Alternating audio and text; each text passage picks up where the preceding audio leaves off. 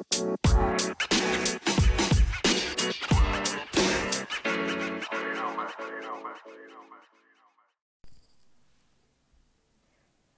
สดีค่ะ พบกันอีกครั้งแล้วนะคะกับ MED Podcast กับพี่ปุ๋มเขมฤทัยนะคะ แน่นอนค่ะเมื่อพบกับพี่ พี่ก็จะมาแนะนำเทคนิคและเคล็ดลับดีๆ ของการเพิ่มประสิทธิภาพในการทำงาน เพื่อให้เป็นคนที่ super productive นะคะ ทุกคนชอบความท้าทายไหมคะ แล้วทราบไหมคะว่าความท้าทายเนี่ยมันมีข้อดี ซึ่งข้อดีของความท้าทายนะคะก็คือ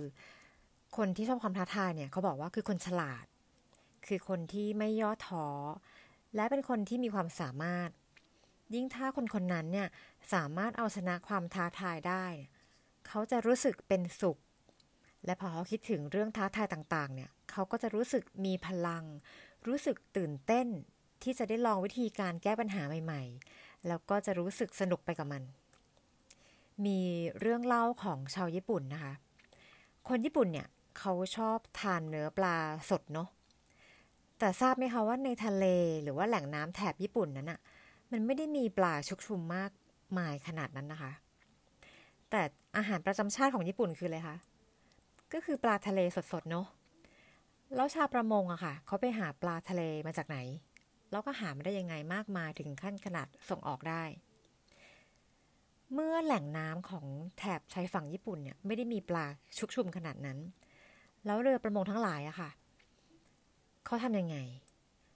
เขาก็เลยจะต้องจำเป็นต้องสร้างเรือให้มีขนาดใหญ่ขึ้น เพื่อให้สามารถที่จะหาปลาในน่านน้ำที่ไกลออกไปจากฝั่งได้ ยิ่งออกไปจากฝั่งได้ไกลแค่ไหนเนี่ย ก็ยิ่งใช้เวลานาน ดังนั้นปัญหาที่ตามมาคือ เวลาที่จะนำปลาเนี่ยกลับมาจากกลางทะเลเข้าสู่ฝั่งเนี่ยบางทีกินเวลาแบบสองถึงสามวัน ปัญหาก็คือปลาที่กลับเข้ามาที่ฝั่งก็จะไม่สด ซึ่งคนญี่ปุ่นเนี่ยเป็นคนที่เก่งมากก็คือ เขาจะรู้เลยว่ารสชาติปลานั้นน่ะมันไม่สด บริษัทประมงก็เลยหาทางแก้ปัญหาค่ะทำยังไงเอ่ย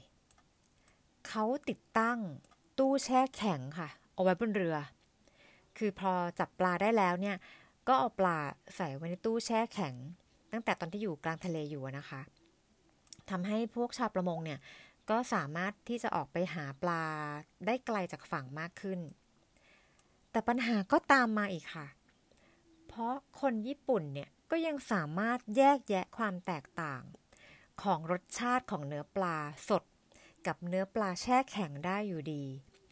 ดังนั้นปลาแช่แข็งที่เอามาเข้าฝั่งแล้วนำมาขาย จึงมีราคาถูก ดังนั้นวิธีการแช่แข็งปลาก็ไม่ตอบโจทย์บริษัทประมงก็ไม่ย่อท้อนะคะ เขาก็ยังคิดหาวิธีทำยังไงดี เพื่อจะให้ปลาทั้งสดอร่อย แล้วก็ได้ราคา เขาหาวิธีด้วยการติดตั้งแท้งน้ำไว้บนเรือค่ะ แล้วเอาปลาที่จับได้เนี่ย ใส่ลงไปในแท้งแต่เกิดอะไรขึ้นทราบไหมคะ เมื่อปลาถูกหย่อนลงไปในแท้งจนที่อยู่กลางทะเลนะคะ เรือก็โครงเคลงไปมาจริงไหมคะ ปลาที่อยู่ในแท้งขนาดเป็นปลานะคะ ก็เวียนหัวค่ะ ปลาก็เลยไม่ยอมว่ายแล้วมันก็อ่อนล้าลงไป แล้วก็ซึ่งซึมลงไป แม้จะยังไม่ตายก็ตามเนาะ ผลคืออะไรคะโชคไม่ดีเลยเพราะว่า จริงๆ คนญี่ปุ่นก็ยังสามารถที่จะแยกแยะรสชาติของเนื้อปลาได้อยู่เหมือนเดิม ว่าปลาที่เขากินไปอะ มันไม่ได้ว่ายน้ำมาหลายวันแล้วทำให้รสชาติของความสดของปลาที่ที่เขากินไปอะมันเกิดจากการที่ปลาเนี่ยว่ายน้ำเฉยๆทำยังไงต่อล่ะ บริษัทประมงญี่ปุ่นนะคะ ก็เจอปัญหาความท้าทายนี้เนี่ยซ้ำแล้วซ้ำเล่า จนในที่สุดค่ะในช่วงต้นยุคปี 50 มีผู้ชายคนหนึ่งนะคะ ที่ชื่อแอลรอนฮับบาร์ดเขาก็ได้ตั้งข้อสังเกตไว้ว่า อืม น่าแปลกจริง ๆ ที่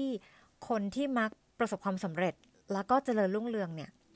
มักอยู่ในสภาพแวดล้อมที่ท้าทายเท่านั้น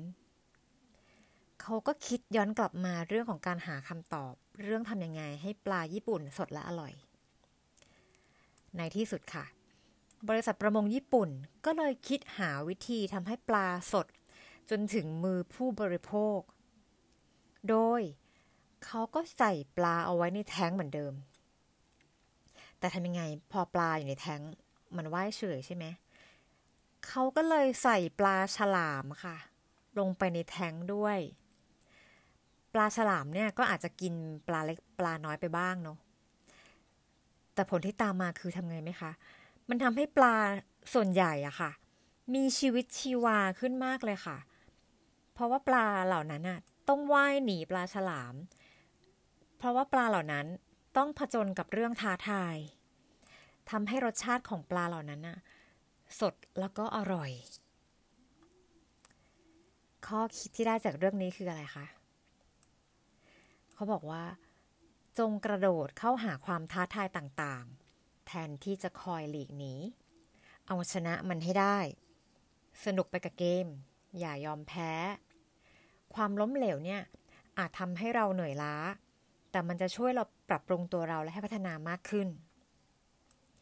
จงค้นหาความตั้งใจ ความรู้ ความช่วยเหลือให้มากขึ้น และหากเราเนี่ยไปถึงเป้าหมายแล้ว ก็ให้ลองตั้งเป้าหมายที่ใหญ่ขึ้นไปอีก ซึ่งเมื่อเราบรรลุเป้าหมายของตัวเอง แล้วก็เป้าหมายของครอบครัวเราแล้วนะคะ เขาบอกให้เราลองขยับเป้าหมายของเราเนี่ยไปเป็นเป้าหมายของกลุ่ม เป้าหมายของสังคม สุดท้ายแล้วคือเป้าหมายของระดับประเทศเลยค่ะ แล้วก็อย่าสร้างความสำเร็จให้มันหยุดอยู่แค่นั้น เราจะต้องพัฒนาอยากให้ความสำเร็จเนี่ยมันอยู่กับเรา เพราะเรามีทั้งทรัพยากร มีทั้งทักษะ แล้วก็มีความสามารถ ที่จะทำในสิ่งที่แตกต่างได้ จงเชื่อมั่นค่ะ เอาปลาฉลามมาปล่อยไว้ในแท้งของเราบ้าง ดูซิว่าเราอะจะไปได้ไกลแค่ไหน